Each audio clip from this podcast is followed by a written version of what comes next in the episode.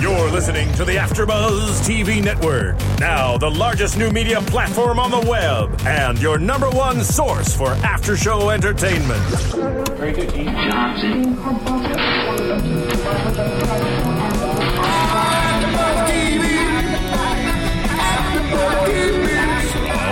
AfterBuzz Studios in Los Angeles, California, presented by Maria Menounos and Bing.com, and streaming live thanks to Akamai Technologies. This is AfterBuzz TV's Teen Wolf After Show. We'll break down tonight's episode and get you all the latest news and gossip. And now, another post-game wrap-up show for your favorite TV show. It's AfterBuzz TV's Teen Wolf After Show. Hello, AfterBuzzers. Bing is for doing, and we're here doing our very first AfterBuzz TV after show for MTV's Teen Wolf, Season 3, Episode 1, Tattoo.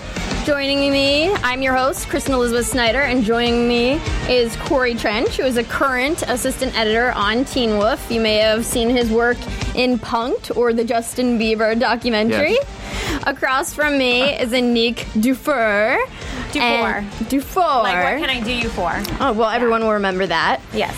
and then our very special guest tonight, you may recognize from shows like True Blood, NCIS, Castle, The Mentalist, and when he's not acting on camera, he can be heard bringing to life numerous characters in video games and audiobooks. He's the leader of the Alpha Pack and this season's villain. Please welcome Gideon Emery. Thanks for having me. Yeah, True True Blood's still coming up, so so we'll see. And he it. plays Deucalion this I even- season. even brought my glasses in. just in Yeah, case. oh. oh. But I can't put them on with the headphones. that scene was amazing. All the visual effects this season have been amped up. It's so Yes. suspenseful, scarier, bloodier, sexier. We're on uh, we're on steroids now. This, this show has been built on steroids. definitely, definitely the twins are on something. Oh, Yeah. right. I heard they took a growth hormone or something. I'll have whatever they're taking. sure. Anyway, this season, this episode had 2.4 million viewers, and it was the highest rated episode of the season. And that's just a huge accomplishment for Teen Wolf. Thank you guys for being here tonight, and congratulations on the success Yeah, of the show. definitely. Yeah. So let's just get into it. Um, I think the best word to describe this show tonight was ephemeral. well, I hope, yeah, I hope its effects are not ephemeral, but yeah, I just felt like it was more so long lasting. Yeah. exactly. I'm sure the effects were, but the show was so short. I was on the edge of my seat the whole time in suspense. It just felt like an adrenaline rush. I had Yeah. to watch it again because I was just like, I couldn't expect what was happening next. It was very cinematic. Yes. And, and the music this season is Dino still composing? Yes. Yes. He is. Yes. I just felt like the music just matched each of the scenes so well. What did Yeah. you guys think about it? Oh yeah, I mean, uh, just just speaking in, from the editing room standpoint, I mean, they especially the opening score was something they worked on a lot. They went through a lot of different versions, but it came out really, really well. I mean, the whole motorcycle chase is just fueled by the music, just driven by the music completely. That's a great scene. Yeah. I think that was like the, my favorite scene Yeah. out of the episode. Oh, I love that scene. It was all right. There were some other scenes later on which I enjoyed. No, it's a killer scene. Yeah. Let's talk about that Yeah. that scene and go ahead and get into the episode. So we will refer to her as Motorcycle Girl. Um, it appears like she's rescuing Isaac from perhaps this this location where the Alphas are also keeping Boyd and Erica. That's just something I'm predicting. We don't know that for sure, but she kind of shocks him to wake him up and then puts him on the back of her bike and says, "Hold on," and they take off. How do you guys feel about that? go ahead and jump in. No, I was just like, I was excited. I was like, I'm really like, because you're like on the edge of your seat, you know, like you were saying, like the whole time, and you're like, come on, you need to get away, you need to get away, and then all of a sudden, here comes the twins, forming into like, you know, it's like, ah, you know, it's like exciting. this show's really getting it right because I'm always Yeah. like, if I could just take this this trait from this guy and this trait from this guy and form them together as one, they would be this mega perfect guy. And that's what Teen Wolf is doing. They're taking these two hotties, putting them together, and they're just this one of your your wolf pack. Yeah, yeah. It's good. It's good. We've got a little bit of uh, versatility there, yeah. I, I, I guess they're called uh, brilliant charmers this season, so I look forward to that. Yeah, we'll, we'll see. We'll see what kind of what kind of charming they do. Yeah. I I guess my, my question would be like, since they do form into this rather large mega twin werewolf, how does Deucalion, you know, how does he is he more powerful than the twin alpha? Like, I don't know. That that guy's pretty buff. Look, I think I think my pack knows their place. You see. Yeah. This is the thing because at, at the end of the day, you're going to have somebody who's got the brains. You know. Right. And uh, I think Deucalion, you know, may give the impression that. Uh, you know, he doesn't have the the muscle necessarily, but uh, I think he definitely has the wit, um, and uh, and the tactics and the brain to to ultimately pull things off that, that they none of them could do individually. So Right. yeah, and I think it's only through his uh, expertise and, and, and cunning manipulation that actually he's managed to bring them all together so they are, you know, greater than the sum of their parts, yeah. He definitely has a way with words that he, like in that uh, last scene where he talks about getting someone else to do the dirty work for you and to kill whoever you need to be killed. Wasn't that a line from Gerard in season two? Yes, it was. Yeah. And and you said you were quoting in the show. You said you were quoting a, a friend of yours at that point. So there may be some relation there. Um, yeah, well, those, well, actually, the that's that's the girl who says that.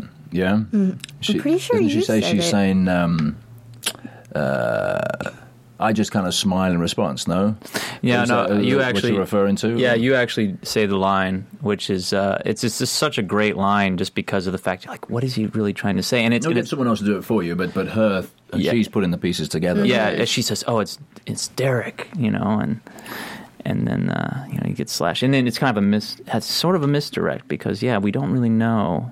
Well, that kind of sets off the Yeah. plot of the whole season for Yeah. us. We get that in that last line of the show, which I'm bringing up now, so the rest of the show makes sense. It's basically um, Deucalion is going to put Derek against Scott, and he and obviously Scott is going to form a threat in the future, and so he wants to knock out Scott by using Derek to kill Scott, and then one by one, apparently Derek will kill his other pack members.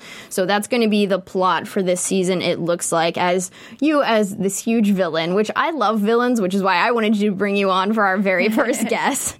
I just feel like there's there's so much of a story there, and they're so powerful, and they're often powerful, more powerful than you know the good side singly, because the good side, in order to take down a villain, you have to whole, have like basically a whole army and people working together, and it's really the villains who are so they have this incredible mind, and this whole show was created by Jeff Davis, who created Criminal Minds, so we mm. know that you have a lot to share with us. I think I think what's, what's always always interesting as well with with Teen Wolf is that you know Scott's such an earnest earnest character, but there's always stuff happening around him, and he always ends up.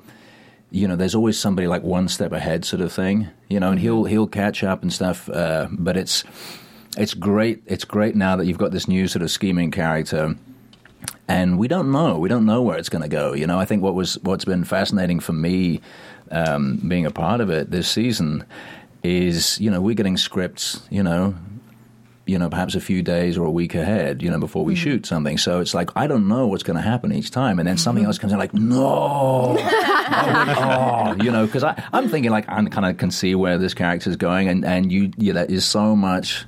There's so much that happens this season which you are not going to expect. It's uh, yeah, it's, They've it's- it's a definitely crazy set the ride. bar high. Yeah. Yeah. Yeah. And, and I know a lot of people said that once they one, one of their friends, it spread through word of mouth how much people really like Teen Wolf. And a lot of my friends said they went through the first two seasons in a week Wow. to prepare for this premiere. yeah. So, all right. Well, getting back to the to the episode, we see that motorcycle girl does. Um, she shoots the twins with some electric electric gun. I'm not exactly sure what that is, but I'm sure we'll, provide details later. Something she did mention that kind of goes to the mythology of the wolves. Um, she said. Isaac said something about his neck hurting and that they used their claws to get into his neck. And she said, Motorcycle Girl said, that's how they steal and share memories. Can either of you comment on that?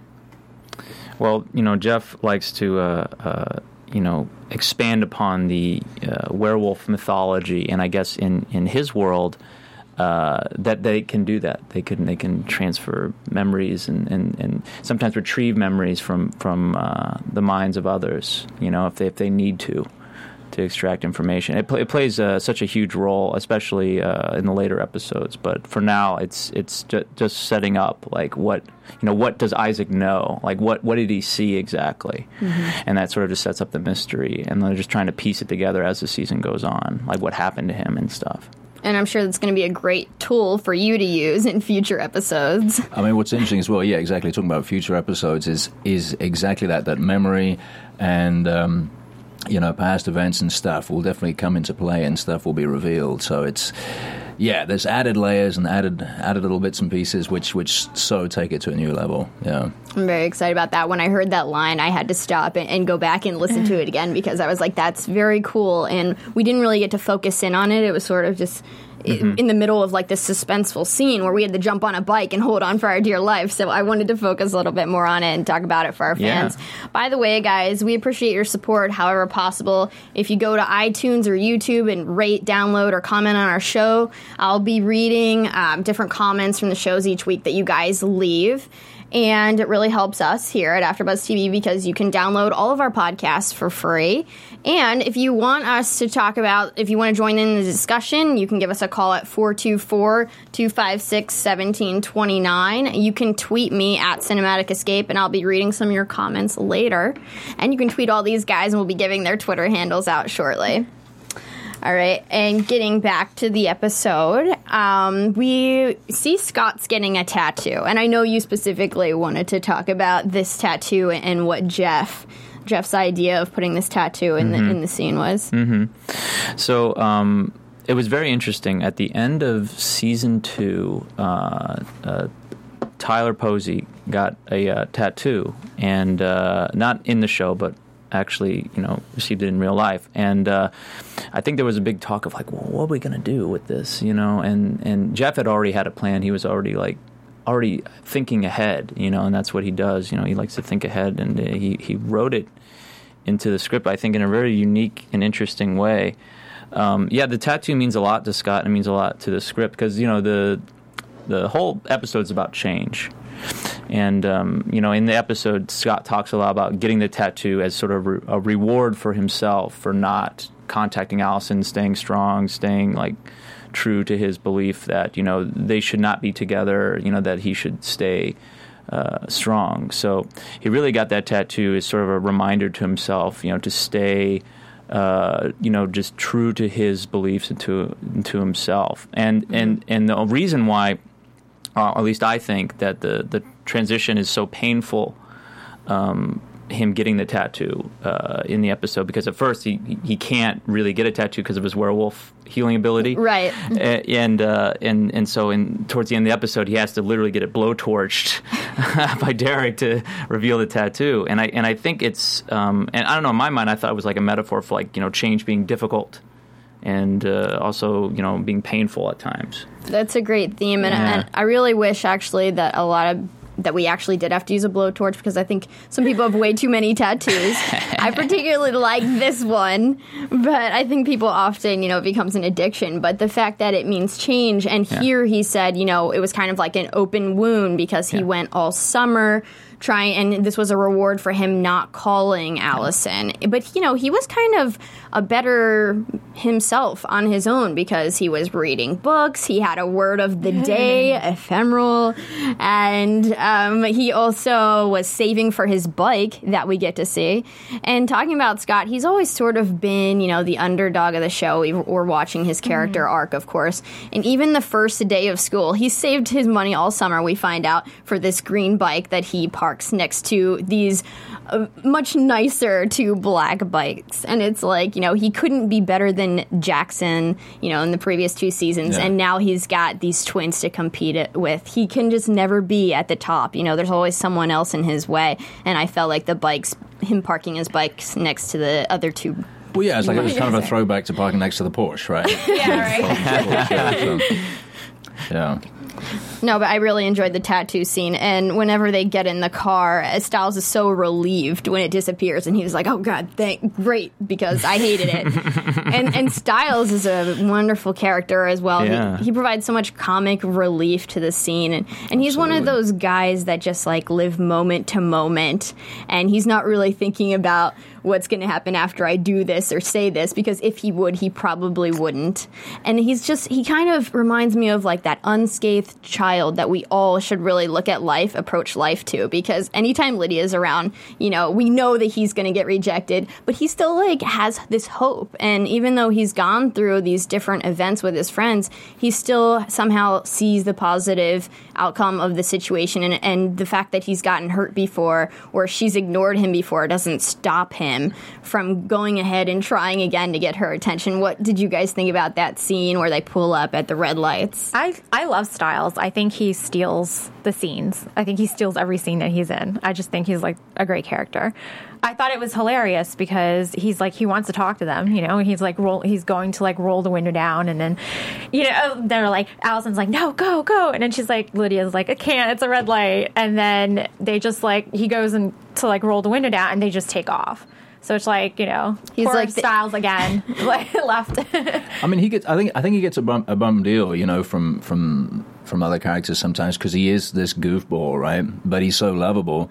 But he also is a good barometer for how Scott's feeling at any time, you know. And he'll have he'll have greater insight into sort of where Scott is emotionally than Scott does, you know. So he he has a lot of insight, I think, which which people don't, you know, give them credit for. Yeah. That's a great point. I absolutely agree with that because uh, just like a child kind of like says, speaks a lot and often says things that as an adult you would refrain from, Stiles just lets it out there. And, and Scott's kind of more reserved and nerdy type. But I, yeah, I love getting that internal dialogue from Stiles all the time. And I like how he said, oh, they must have not seen us, which is kind of just like it says to me, you know, lit, just like a lot of women and guy relationships in the real world, you either see someone as a mate or you don't, and hopefully Lydia grows to see Stiles over time because we all know he's a great guy and very lovable on screen. But that often happens in real real world how they just don't see us. So I really like that he had that line in this episode that was like, oh, she must have not have seen us, but she really doesn't see him as a potential mate for her. yeah. I also like the role that Stiles plays in the in the Teen Wolf is because he's like a detective. You know, he's sort of like filling in his father's shoes, if you will, but on a supernatural scale because he knows that all these incidents are supernaturally related, and his father has no idea. Stilinski has no idea, and so you know, he'll, it's funny how Stiles, like in that one scene with uh, talking about the, the after the deer crash, he's talking about all the deer related crash incidents in the past couple of years. and, you know, his father dad's like, I, I don't care, just go to school. But you can tell Stiles really wants his father to believe, like, something's wrong and something's amiss. And he wants his dad to help him out. But, you know, of course, his dad is, you know, doesn't really believe in the supernatural or like Stiles does. But, Right. you know, seeing is believing, you know, and Stiles has seen a lot, especially in this episode, you know, birds, deer. you Yeah, know, it's Also, it's as well, I mean, getting getting some recognition from his dad, you know, Yeah. he, he rarely gets that. And then there was it was it was funny because I was watching a little bit in the sort of the marathon um, leading up to the premiere, and there's there's that one episode where he finally gets to go on the pitch to play. And like, like Stilinski's like, he's like, "That's my son, that's my son." I like that. Field. And it's like, okay, uh, yeah, and and it was it was a cute little moment, you know. And there's sort of here and there they have those moments where, or they've been through something hectic or whatever, and there's like a. I think there was one was one scene in, in a previous season where, where I don't know he just like hugged his dad or something like that. And it Oh, was yeah. just this sweet moment, and, and like I love it's so it's such an easy show to get into the show, but I love uh, as an audience member just watching those little moments. And like one of the biggest moments for me, um, watching the first season, was where um, Scott's kind of struggling to when he gets emotional not to kind of turn, and he's in the class, and I think he's getting yelled at by you know coach or somebody, and he's you know kind of breathing, he's going to turn and whatever and stuff, and then. Um, uh, I keep wanting to say Crystal Allison like reaches back her hand or whatever, excuse me, and then just kind of like takes his hand, Mm-hmm. you know, and there's just that little moment of like sort of just connection, and it's it'll all be okay, and I'm like, oh, it kind of slays me, you know, like seeing them, you're like, why am I getting sucked into this? You know? but it's great. They're these real moments, you know, you can totally Yeah. relate, and I mean, he's a werewolf, and she's going like, hey, it's okay, you're not gonna, you know, I'm here, you know, but you can totally relate to that stuff, you know. Absolutely. Yeah. I, I mean, the whole metaphor of being a, a wolf, and I, I also like just how it would cure, you know, any ailments you have, like as your character, which we'll talk about more later on. But it seems like you're blind, and then as a werewolf, you were able to see. I'm not sure if you guys are allowed to comment on that, but just like Erica had the seizures last season and Derek Yeah. recruited her to kind of heal her ailments, is that something that you guys are allowed to talk about? There's definitely, I mean, it, there's definitely, yeah, there's definitely qualities that they have that the werewolves have as werewolves, which they don't in their human, you know, Lives. Yeah, so so yeah, I mean that definitely plays in a little bit, I think for sure. I thought initially you were going to say. Um, you were going to say that I was blonde, and I was blonde when I was a kid, and then my hair just got progressively darker, but it has nothing to do with this show. So. I have a bit of an accent. I'm from Pittsburgh, Pennsylvania. So, country. I have an accent too. It's like- Really? I have a, a great accent, um, which we'll talk more about later. But I'm sure the viewers and iTunes listeners are going to enjoy your voice much more than mine. um, getting back to this show, we find out that Jackson awoke as a werewolf, and Derek kind of gave him the 101 of being a wolf. And then he took off to London, and she refers to it as an American werewolf in London, which, if people didn't get the reference at home, that's a 1981 comedy horror film written and directed by John Landis. So that was a nice throw in there. And apparently, Allison was in France for four months. And uh, Scott didn't think she would be coming back, which we see she obviously is. And they're about to go on a double date, which we can only assume is with the twins from a later scene. Yeah. Yeah, I mean, if the point. twins are going shirtless, I mean, why is, might as well, you know? I mean, I join in, you know? Uh, so then we get this scene with the deer that's been terrified that crashes into the Yes. windshield. And Yeah. I'm sure uh, as editing, you could talk about that. Oh yeah, scene. that uh, that deer! Wow. I mean, that was like something that was just incredible because, like, we, you know, when they shot the scene, it was just you know green screen. You're looking out the the, the car window, and then you know we have this, you know, uh, temp. You know, text that says on the on top of it. You know, we're doing the rough cuts, like you know, deer crashes through window, and I'm like, what? What are we gonna? s- I mean, really, we're gonna see this, and then it's incredible. We went through uh, a couple different versions to get it right, but it's amazing how the process of that, getting it correct with like, you know, the deer running through the window and the glass all being, you know, CG. It just looked so cool in the end. Um, but as far as the scene went, um, yeah, everything sort of. It's interesting how we came out of this levity of there being this back and forth, like, oh, you can't see me now, like very high school, you know, sort of like uh, you got to dodge your crush or something like that because you're too embarrassed. And then we're back into Teen Wolf Land, which is the horror. And, and it's all about the horror and the thrilling aspect of it, and, and the unexpected, which the deer represents, is the unexpected and the, and the supernatural force that's scaring this deer to death. You know, and and and uh, you can you can tell that it really you know brings the audience like this. Oh, what's going to happen next after you know after seeing a deer crash through a window, Right, you and of course Stiles is on it immediately and speculating. Yeah. And we can go ahead and talk about the other animal is- incidents that happened. I mean, what about when we're in the classroom and Stiles, you know, notices Lydia's bandage and she we find out she wasn't bit by her handbag but by her dog Prada. and and then all of a sudden, you know, we get these birds just bashing through the windows. Hitchcock style. Hitchcock Oh, yeah. style and Yeah. pecking away Yeah. at the students. yeah. And I and I heard, you know, what what how was the editing process on that scene? That Oh that yeah, seemed yeah. That was uh, that was oh that was incredible. We that scene was I think three minutes longer than what it is now, and uh, it was just so much like you know chaos and like y- there was a lot more footage of of people running around and stuff. But I think. Um, essentially what you saw on screen was like you know the, the best of the best. And i think they just wanted it to be like this shocking moment that people could you know retain and and just like sort of like oh you know just like and then it's over.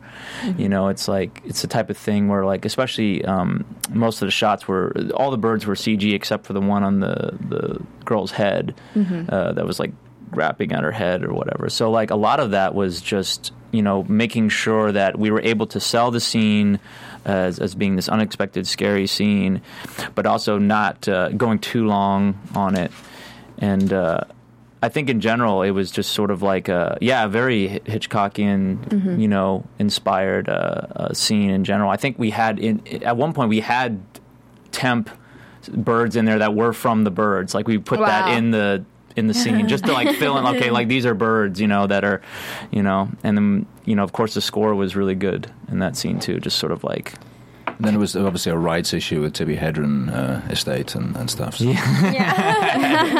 and I did hear that early on, um, when you guys were doing like a temp thing for it, that Max and Charlie were in these uh, feathered suits. Yes. But it, it didn't. It didn't play. it just it just yeah they just you know they couldn't uh, get in the role of being a bird you know right. it's just like they just never took to took, took, took to the air. It's just, yeah just it was a lot of it was a lot of hopping and not enough flying apparently. So you know. I mean, you have to have like really great actors, like because I mean, you're filming in front of a green screen. You have to imagine and stuff like that. And Yeah. even with like the birds and stuff, when you see them coming, the extras. I'm not not so much the principals because you know they're all great actors, but like the extras and stuff have to be good Yeah. and Otherwise- attractive. And attractive. always always Otherwise, I mean, it just looks it just looks bad, and it's going to look fake, Yeah. and it's not. Yeah, they had a they had a wind machine going. Eh, They had a lot of things going on in that scene. They had the, the wind blowing around, so you could get the effect of birds flying and papers flying everywhere. And then also they had uh, um, this little uh, contraption that would go around with. They could see bird shadows on the ground, and like yes, people had to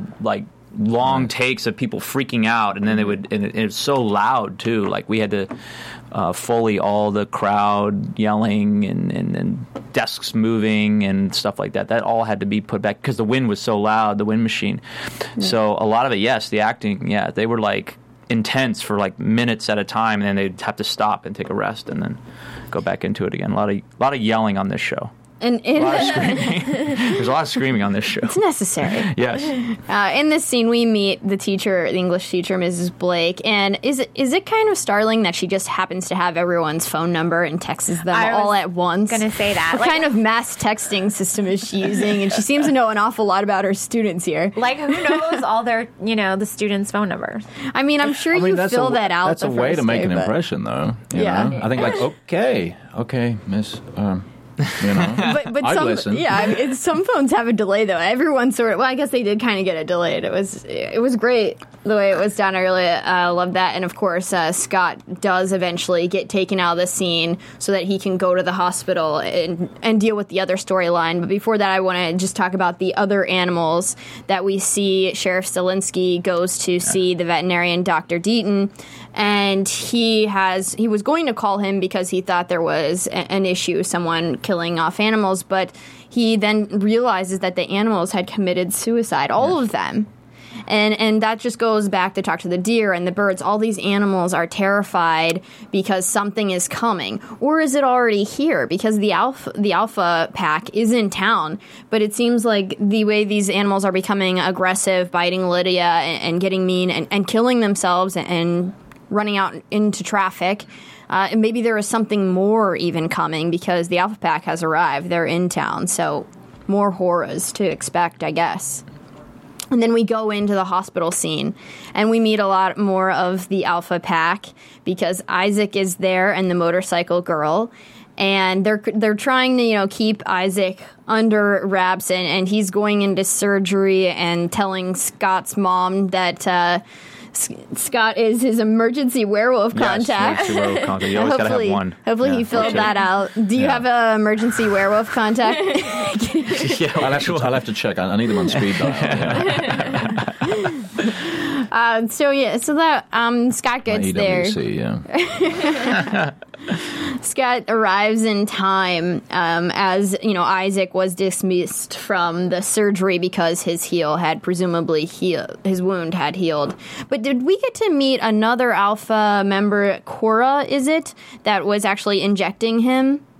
No, Kali. Oh, that's Carly. Yeah. Yeah. That's Kali. Kali. Kali is yeah. Uh, the the the new The one that injected female. him. Yeah, yeah. Alpha. and then also showed up at, in the end in the locker room because we didn't quite Yeah. learn their names yet. Yeah. So I'm speculating, but um, okay. So then uh, Scott sees Ennis, another Wolf Pack member, Alpha, with, and he's the one with he's kind of bald and and the one that's taking Isaac into the elevator.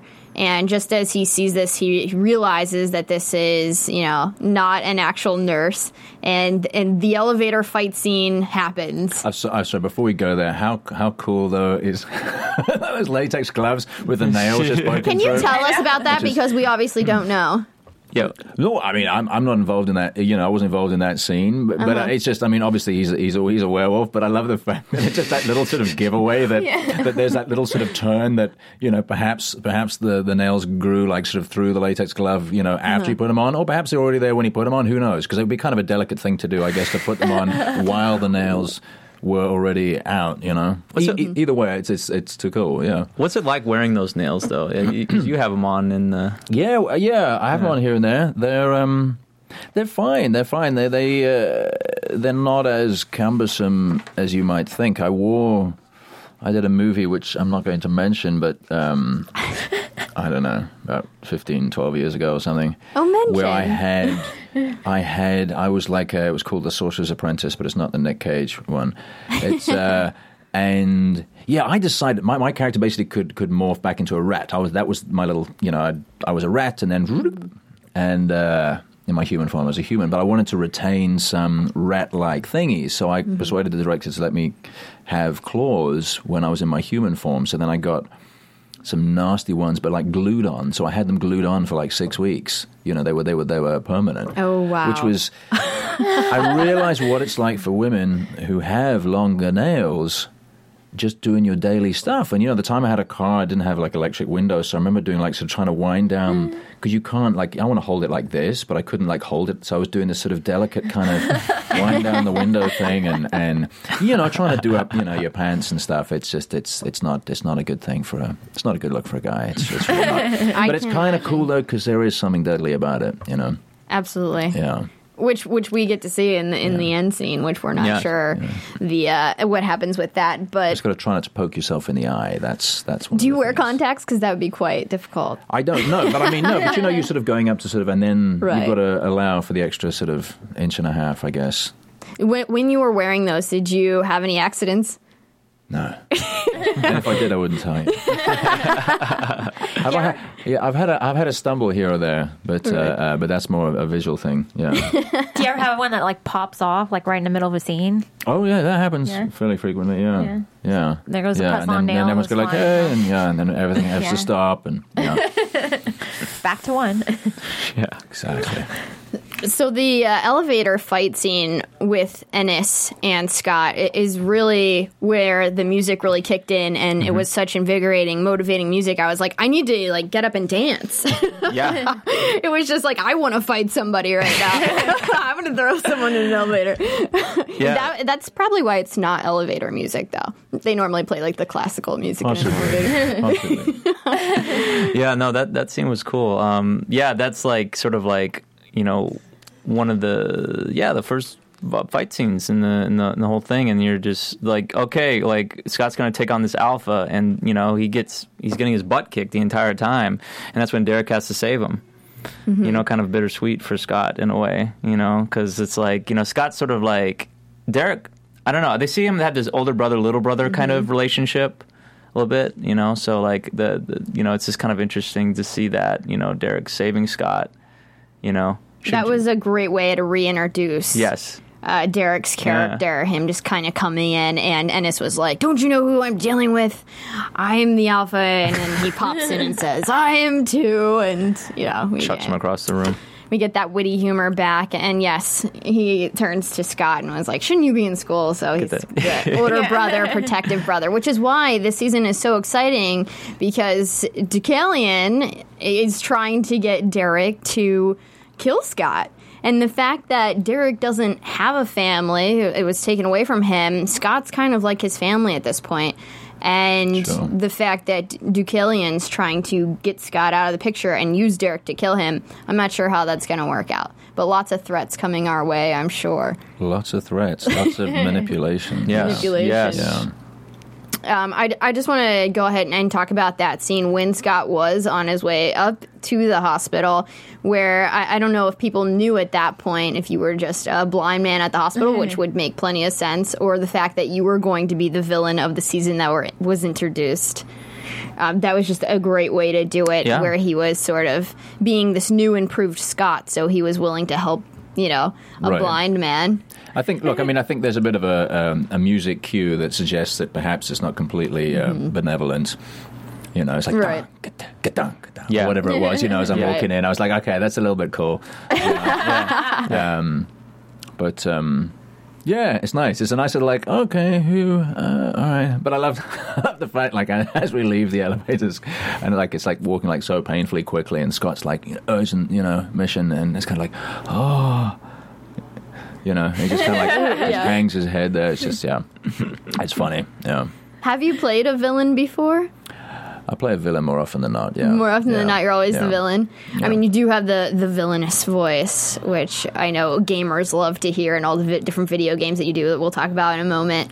Um, but I just villains are always my favorite, like I said earlier, and I'm just I'm so excited that they introduced you right away because oftentimes different television shows you don't see the villain really revealed until episode five. Yeah. and the villains, in my opinion, is what really keeps a story going and is makes the audience really want to come back and watch each week. Is, is the good and evil fight?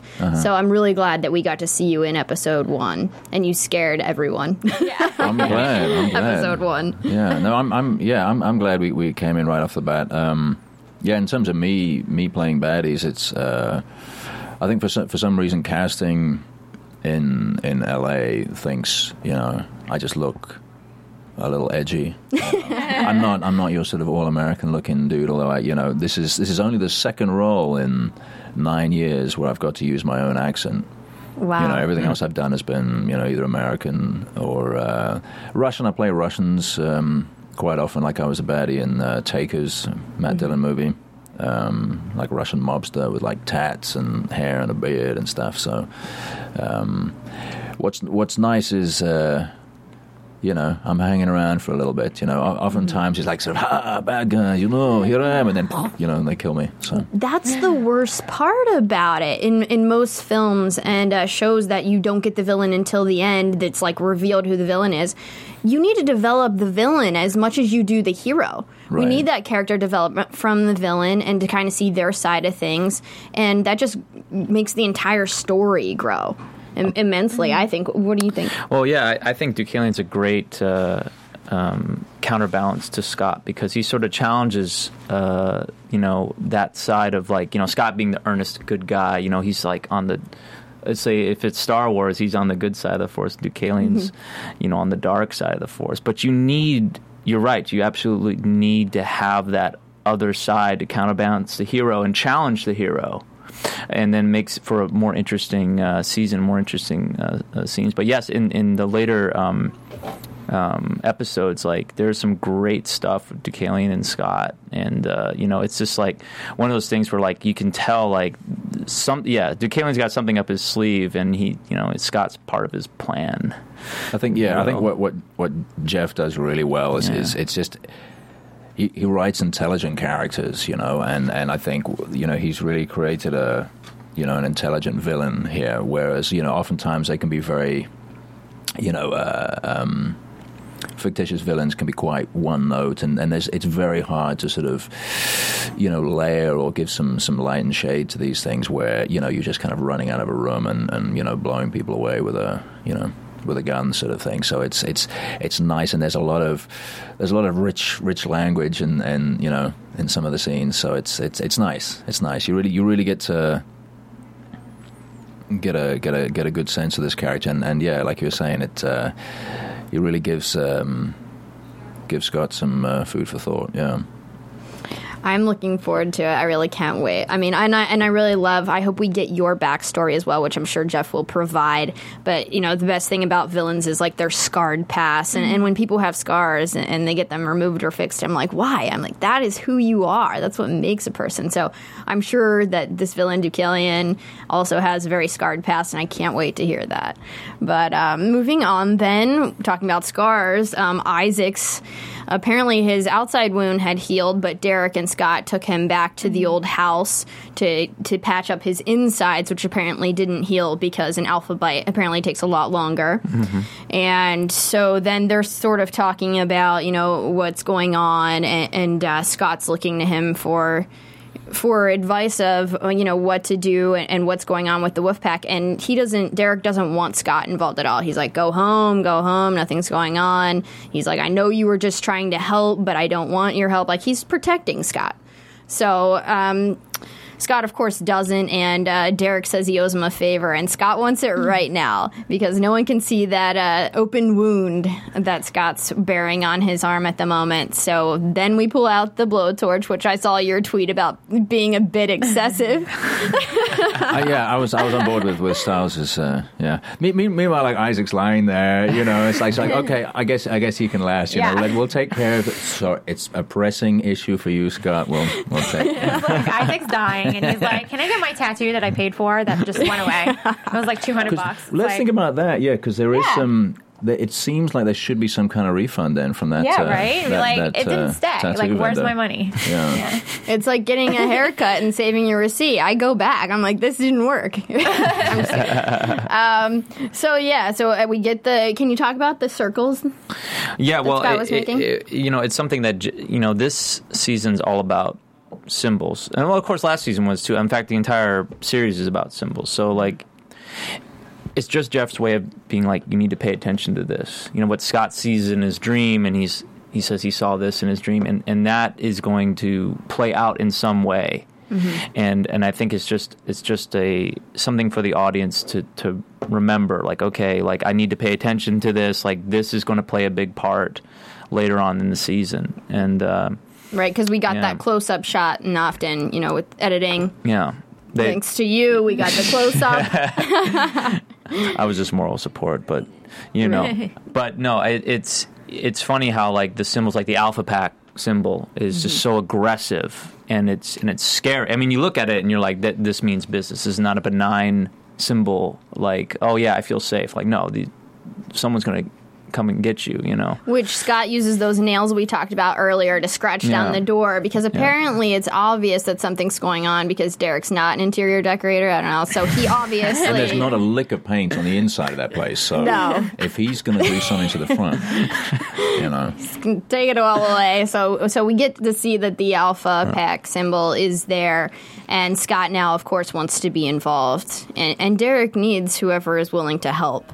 And I really liked the editing at this point because we are sort of Derek is like narrating what's going on with sort of the locker room scene, and motorcycle girl who is a mystery to us at this point had just gone to find Scott at the school and she couldn't hmm. because he they just kind of switched they just kind of missed each other.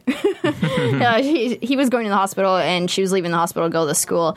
And she bruises lydia and allison after grabbing them. And then lydia comments well she bruised me. That was really funny of course lydia humor but uh, allison kind of looks at it as if she sees that it might mean something in that moment which doesn't make sense to us but talking about how symbols are Yes. important it's obviously going to come back which we saw later in the end of the scene that um, we see that mark in that last scene that whenever they were putting their arms together trying to figure out what color Allison wanted to paint her room, hmm. their arms kind of go together and we get this mark and we go to the next scene and it, it appears to be on this tank. Um, sort of marking the location of where Boyd and Erica are. So I guess it was the motorcycle girl's way of sort of pointing them in the hmm. right direction. Mm-hmm.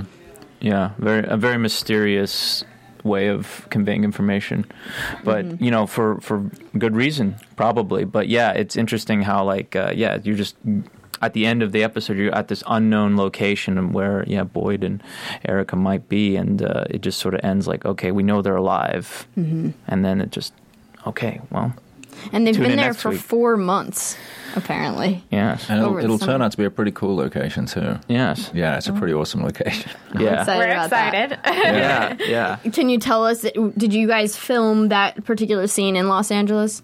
yeah. Yeah. Mm-hmm. Okay.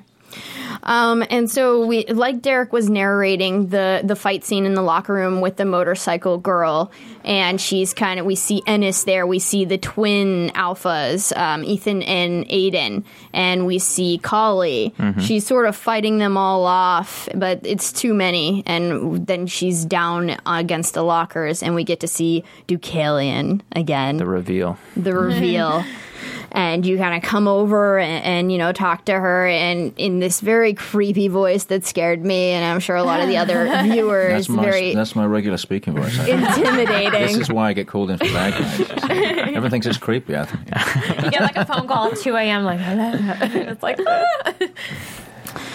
You probably don't get too many um, of those people calling you if they get the wrong number, and they'll probably just hang Yeah. up right away. Or what do those people call? They call all the time, try to sell you. stuff. Telemarketers. Tele- I don't really get those anymore, but they would probably just hang up. Yeah, I don't. I don't. I actually did phone the do not call thingy, but I did. I have started getting uh, uh, spam texts now. I got like a pitch text. I was like, "What? What is this? How they got my If, phone o- if number only now? they could hear their your voice, they You wouldn't be know, doing that. That's the thing. that is the thing. Uh, so we do Doesn't get work with doesn't work with automated phone lines though. That I've discovered. I've Really? been like operator, operator, oper, oper.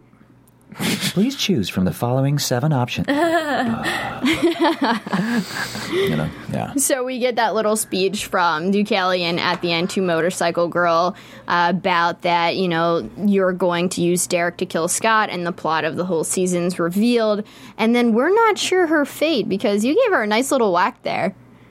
Which I'm sure you guys can't talk about whether she's alive or not, which we'll see next episode. But um, yeah, it looks like at least if she is dead, she left a mark for Lydia and Allison to be able to find Boyd and um, Erica. So she did leave a message behind. Right. Um, so yeah, that was an amazing episode. Uh, we have so much to look forward to in you know the next 23 because th- we get 24 Right. episodes this season. oh, yay. Yeah. Yes, they, yeah, they, they, they wrapped on uh, yes uh, three A and then three B starts up at some point after. Um, I think. So you uh, guys filmed the first 12. I Yeah, the believe. first twelve. Yeah, and so and then they're just gonna air them accordingly after that.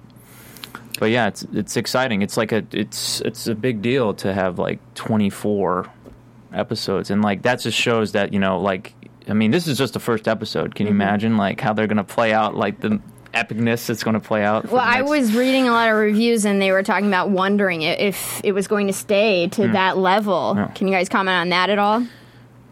I mean, I think there's there's just way more, Yeah. way more stuff that gets revealed. I mean, this is just scratching the surface Right. of, of, of what there is. Because I I've been struggling to remember because it's been you know we've been shooting for like six months and it's felt it feels like a feature. You know, it feels like working on a feature for this you know good length of time because you're filming kind of non-stop basically, and you know we don't get to see anything as as the actors kind of thing. So it's really cool, like for us as well, sitting down and watching. You know, I saw a little glimpse of a scene or two. Um, up until this point, but you know, to sit down and watch, you know, the whole episode cut together and stuff, and it's, and I'm going like, oh, and I know, ooh, ooh, you know, and I'm so excited for some of these reveals, you know, down the line. It's going to be, yeah, Yeah, this this season is is super. I mean, I worked on the second season, and uh, this season is super super ambitious. Like, just everything just got stepped up. I mean, they shot so much more footage than they did last season, and like they did everything was just so like planned out.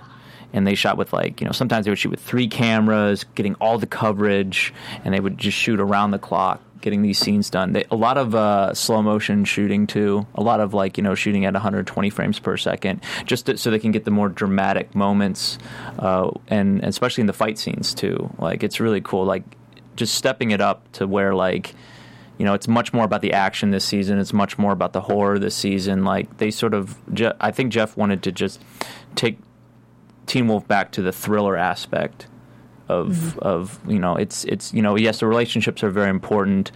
Uh, you know Scott and Allison's relationship you know plays out um, you know in this season, but I think the most important is probably just like you know this mystery that you know we're all trying to solve, which is you know who's pulling the strings, you know if you will, you know like what's really going on. But uh, And I hear it's we really get a lot more of the mythology yes. as well. Yeah, yeah. That's the other cool part is you know we're always you know in season two you know we had questions like why does this guy have red eyes and this guy have blue eyes and this guy have yellow eyes and you know we're just like wondering like which why do certain werewolves have different color eyes and in this season it gets explained which is really cool it's like yeah I, you know it's and, and it's actually a unique way of explaining it too you know the way they reveal it and stuff like that. So a lot of the fans questions about certain things do get answered this season which is cool Well, I'm very excited. and I'm sure everybody at home is too. Right now, we're going to go ahead and do an AfterBuzz exclusive interview with Gideon, who agreed to join us today. And thanks again for coming on. We really appreciate it. Yeah, yeah. Um, so I was reading your bio. It's so interesting. I mean, you do the best of video games. You do the voiceovers for Guild of Wars, World of Warcraft, Assassin's Creed, Diablo, Final Fantasy, Halo, Mass Effect, Call of Duty. These are some of the best video games out there. How did you get into this voiceover acting? I started doing uh, voiceovers when I was in uh, South Africa before I moved here. I was originally from the UK and then um, uh, grew up in the UK and then moved to South Africa when I was a kid. And uh, I got into voiceovers while I was still at drama school, but that was more like kind of commercial VO. And um, there wasn't really a gaming industry, so to speak. And and it was, yeah, it was when I moved here and um towards the end of 03. Um, and uh, I kind of credit uh, Final Fantasy 12 um, with being, you know, my sort of big break, if you will, which was like one of the first couple games I worked on, and, and I played a character called Balthier, which is, uh, you know, it was kind of a big character, and uh, you know, it's a huge franchise, and uh, yeah, got a lot of sort of attention from that, and um, yeah, it was a good, that was a good uh, springboard into into gaming, you know. Um, yeah. I read that uh, you were an only child and you kept yourself amused. Amused by imitating voices from radio, TV, and making and so like making turning your life into acting was like the logical progression of it. But so I, I'm just always really thrilled by people's backgrounds, and that obviously transforms who we are as adults. So I'm sure that had a, a big part of your voice acting. Yeah, I mean, it's, it really was me keeping myself amused. If, if I give you like some of the early stuff that I did, it's, it's going to completely date myself, and you know, and, and no one's going to uh, uh, recognize these these references, perhaps. But uh, I mean, Casey Kasem, you know, um, would do this, you know, American Top Forty show, and I remember listening to that on on uh, on the weekends or whenever it was was was broadcast in, in South Africa, and I just remember it's like, um, you know, it was. Uh, uh, I remember, speci- I remember specifically, and I think I might, might have done this before, and, um, but um, there was uh, USA for Africa. This whole this is now eighty five. Before many people listening were born, You'd be surprised. um, but uh, but I remember distinctly the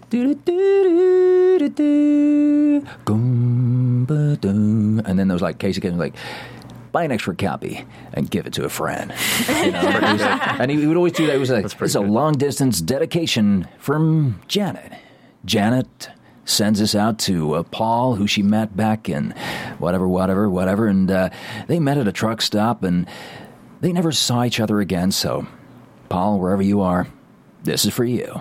You know, it was, I was like, sort of, wow, that's pretty cool. So, a long distance dedication, you know. But uh, yes, I'll be doing like that and, you know, silly, silly voices and stuff. And, uh, it amused me, and I remember doing like like Airwolf. Airwolf, Airwolf is ripe for a remake. I don't know why nobody's uh, remade that, but uh, uh, that was just uh, you see see no one's gonna no one's gonna remember this stuff. But anyways, they had the, like a it was all about this like souped up chopper.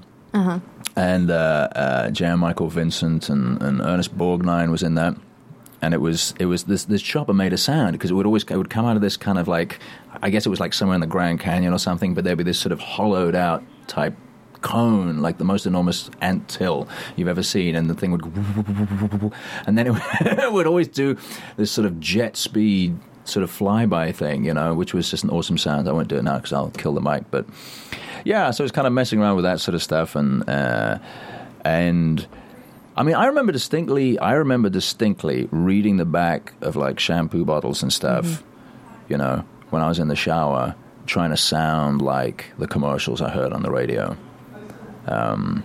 That's an incredible know, so- talent. Yeah. I feel like everyone has a super sense. I, I can't really hear or see very well, but I can smell like from a mile away. And I feel like yours must You be. can smell me from across the table. That's what you're telling me. I might be a werewolf. I'm not sure, um, but I do have some qualities. But You got some red claws as well. I do.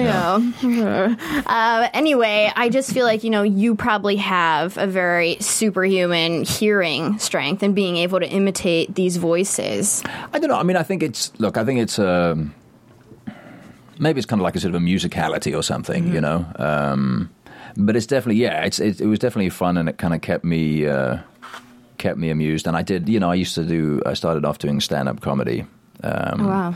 And uh, and I would do like sort of impersonations and that kind of stuff. And then I sort of actively stopped doing that because people only saw me as a funny guy. And then it's kind of weird that you know, eventually once I moved here, you know, I couldn't get. Yeah, I mean, I don't think people would give me like a line on like a sitcom, you know, unless I was like the bad guy, you know. there could be a But very be- funny bad guy. but inside me, it's hard to believe, but inside me is a Hugh Grant, you know. I believe it. Yeah. I can kind of see it. Um, you were telling us earlier that you recently worked on Survivor Type, and it's making the festival circuit right now. Can you sort of tell us about your role in that? Yeah, yeah, yeah. So this was this was last last year. We um, we made this movie, and and it's uh, it's a short film. It's based on a Stephen King short story uh, by the same name, Survivor Type, and it's just a great it's a great story. It's it's for want of a, a, a popular culture reference, it's like 127 hours meets Castaway, and. Um, you know, you've got this guy who's a lone survivor of a shipwreck disaster, and you know he's a little cocky in the beginning, and and then he realizes that help is not coming. You know, and he's a little bit stuffed, and he's on this rock, this basically pile of pile of rocks. There's no vegetation there. There's nothing he can. There's no coconuts and stuff. There's like nothing to live off. So it's uh, he's he goes to sort of desperate means, and he ends up. Um, you know, having to do some pretty pretty gruesome things to himself, and he kind of goes insane. He goes insane, but it's a great it's a great vehicle because it's for the most it's like a I think it's maybe like thirty one minutes long or something, and and sort of twenty nine minutes is just me. Wow. Uh, kind of sort of sitting on this rock, and it was just it was just a great uh, uh, acting exercise because you don't you know often get that opportunity to kind of sink your teeth into a role. You know, I'm getting to sink my teeth literally into Teen Wolf. um, but it, yeah, so it's cool to kind of yeah to be able to just go through the whole gamut. You know of emotions and stuff. So um, yeah, so that's doing the festival circuit. We've um, we've won a couple awards and stuff. I know we've got a festival coming up the end of either June or July. Don't ask me which it is, though, but uh, survivortypeshort.com, I think, is the website. Um, Great. Everybody should go and check that out. and, uh, Sounds yeah. awesome. Otherwise, GideonEmery.com uh, has links to everything. Perfect. Um, Yeah. well, thank you so much for coming on the show today. It was Pleasure. amazing having you and getting all this inside information. and now we're going to go ahead and roll into predictions. And now, your AfterBuzz TV predictions. Me? Sure, you go ahead and start us off, Nick. I have, I have, a, you know what? I have too many predictions because it just looks like such a great season, and I can't wait to see it. I predict that Allison and Scott. This is weird saying predictions when you have an editor here and like somebody who's like you know on the show. on the They show. know a little bit more than we do. um, that Allison and Scott will get back together, possibly, and then I think that maybe Stiles and Lydia may do like a little hookup, but it's not going to be like a full on relationship. At the moment, she's with Aiden.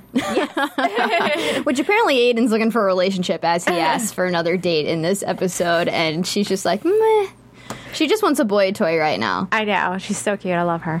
I think that Derek is going to kind of go to the evil side. You do. Which is Mm-hmm. which is good for me. I mean, as long as he does it shirtless, you know, I can't really complain about that. Will we be seeing Deucalion shirtless? We'll have to we'll have to wait, we'll have to wait and see. There was there was um, um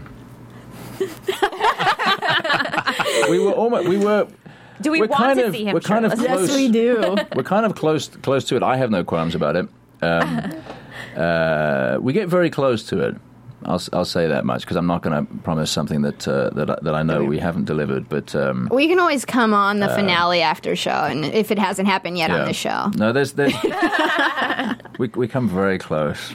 We come very close. How about that? in a, in a in an exciting and uh, uh, uh, new and different way. I'll say Wow. that. So that's good. I'm yeah. excited about that. Yeah. It, I'm not sure. You've got a bit of a weight though. Yeah. Yeah. Ah. it looks like Derek might be getting a, a girlfriend this season as he, I don't know, transitions to the evil side. If he does temporarily or not, it looks like he might be dating one of the alpha girl members. And yeah, I think Allison will come to terms with what's going on and the loss of her mother and her with these new roles as the leader of her family. So yeah, I think they will get back together. I think maybe Scott's mom and Mr. Stilinski will have a romance in the future. Who knows? They seem pretty close. That'd be cute. I like that. Yeah. And, you know, as for the Alpha Pack, it's it's going to be a heck of a season and a huge fight. I, I this is just going to be one huge war. It's building up to something epic. I can tell you that much. It's just like it delivers, completely, completely delivers. You know, on all levels. Uh, no, just no. It's just a great season. I'm happy to work on it. It's really cool. Really cool to see the whole thing. Thank you, unfold. Corey, Yeah. again for joining us. I think Yes, Corey's going to try to join us weekly. And Yeah. Gideon, please come back whenever you know, your schedule Yes. provides I'd for love it. to, yeah. Uh, hey guys, thanks for joining us. You can find me at Cinematic Escape on Twitter. Corey, where can we find you? Uh, you can find me on Twitter. Uh, my handle is Corey Trench, spelled C O R E Y T R E N C H. And you can find me, Anik24, on Twitter and Instagram at just Anik, and my website, anik24.com. And you can find me at my name as well, Gideon Emery, G I D E O N E M E R Y. Dot com or at Twitter as well. I do tweet a lot. I was li- I was live tweeting. It was I've never done a live tweet before. That's- it was I it was was an reading- uh, experience. I was My thumbs are retweeting still you. recovering. Yeah. Thanks, guys. Have a great week, and we'll see you next week. From Bing.com, executive producers Maria Menounos, Keven Undergaro, Phil Svitek, and the entire Afterbuzz TV staff, we would like to thank you for listening to the Afterbuzz TV network. To watch or listen to other after shows and post comments or questions, be sure to visit AfterBuzzTV.com. I'm Sir Richard Wentworth, and this has been a presentation of Afterbuzz TV. Buzz you later. The views expressed herein are those of the hosts only and do not necessarily reflect the views of AfterBuzz TV or its owners or principals.